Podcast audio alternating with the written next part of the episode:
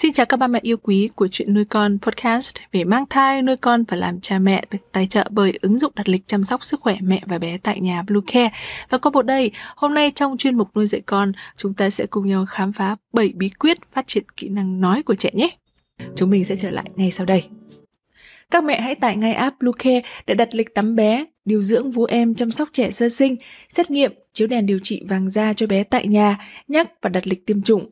Ngoài ra, Bluecare còn cung cấp các dịch vụ chăm sóc mẹ tại nhà như massage mẹ bầu, kích sữa, thông tắc tia sữa, chăm sóc phục hồi mẹ sau sinh và rất nhiều dịch vụ y tế tại nhà khác. Truy cập website bluecare.vn hoặc hotline 24 trên 7 0985 76 8181 để được tư vấn cụ thể các mẹ nhé.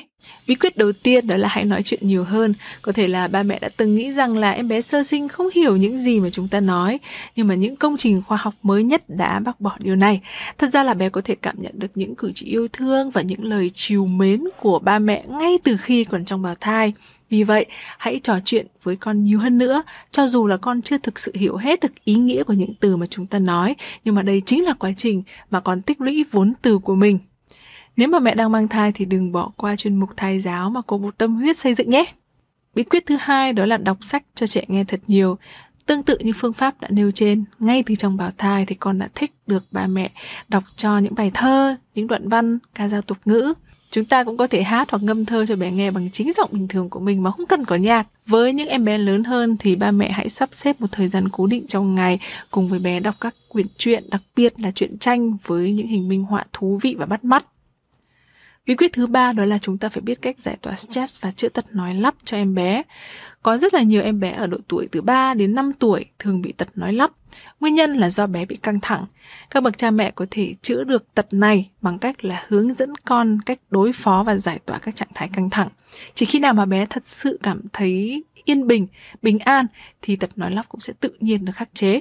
Phương pháp thứ tư đó là hãy dạy trẻ chính xác từ mới.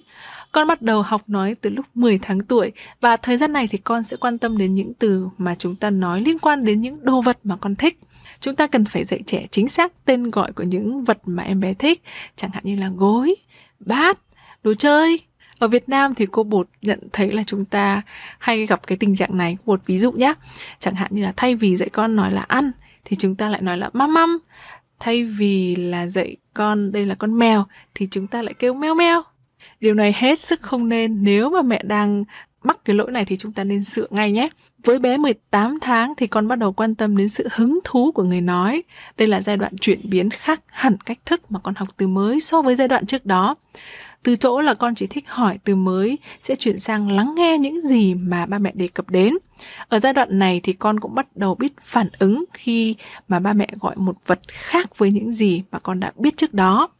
Với những em bé lớn hơn thì chúng ta cần dạy bé cả về từ đồng nghĩa và trái nghĩa, các tên gọi khác nhau của một vật hay một hiện tượng. Chúng ta hãy mở cuốn từ điển, chọn một từ mà con đã biết, đọc cho con nghe định nghĩa của từ đó và xem là con có thể đoán được từ đó là gì không. Bí quyết thứ năm đó là luyện đọc nhiều hơn. Các chuyên gia đã khẳng định là kỹ năng nói có liên quan nhân quả với kỹ năng đọc. Do vậy, muốn con phát triển khả năng diễn đạt ngôn ngữ một cách tinh tế thì trước hết phải giúp con đọc giỏi, cũng cần giúp con phân biệt cách đọc theo ngữ pháp và đọc hiểu ý. Khi mà trẻ đã biết đọc rồi thì chúng ta sẽ tạo cái hứng thú cho con bằng cách là đố con đọc tên bảng hiệu quảng cáo, tên đường phố, những dòng chữ mà chúng ta bắt gặp ở trên đường. Bí quyết thứ sáu cực kỳ bất ngờ đó là chúng ta đừng bỏ qua việc rèn luyện vận động cho bé. Có thể là ba mẹ nghe thấy điều này cảm thấy rất là ngạc nhiên, bởi vì tại sao mà vận động lại có tác động đến khả năng diễn đạt ngôn ngữ của con người. Các nghiên cứu khoa học đã kết luận những người mà thuận tay phải sẽ ăn nói lưu loát hơn những người thuận tay trái. Các hoạt động của tay trái phải sẽ tác động đến bán cầu não trái Ba mẹ có biết không, các hoạt động của tay phải sẽ tác động đến bán cầu não trái, còn gọi là bán cầu ưu thế ngôn ngữ. Do đó, để con bạn có kỹ năng tốt, hãy tập cho trẻ chơi và sử dụng tay phải nhiều.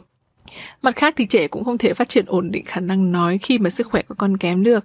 Chúng ta cần phải cho trẻ vận động nhiều hơn và tăng cường vận động đồng đều cả hai tay và hai chân nhé. Bí quyết thứ bảy đó là lưu ý về chế độ dinh dưỡng. Sự hấp thu đa dạng và hợp lý các chất dinh dưỡng có tác dụng rất tốt cho sự phát triển của não bộ, cơ thể và cả khả năng ghi nhớ cũng như là diễn đạt từ ngữ của trẻ.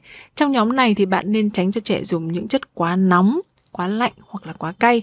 thuốc lá cũng rất nguy hiểm đến phổi và hệ phát âm của trẻ. Chúng, chúng ta cần phải đảm bảo con được lớn lên trong một môi trường lành mạnh, sạch sẽ.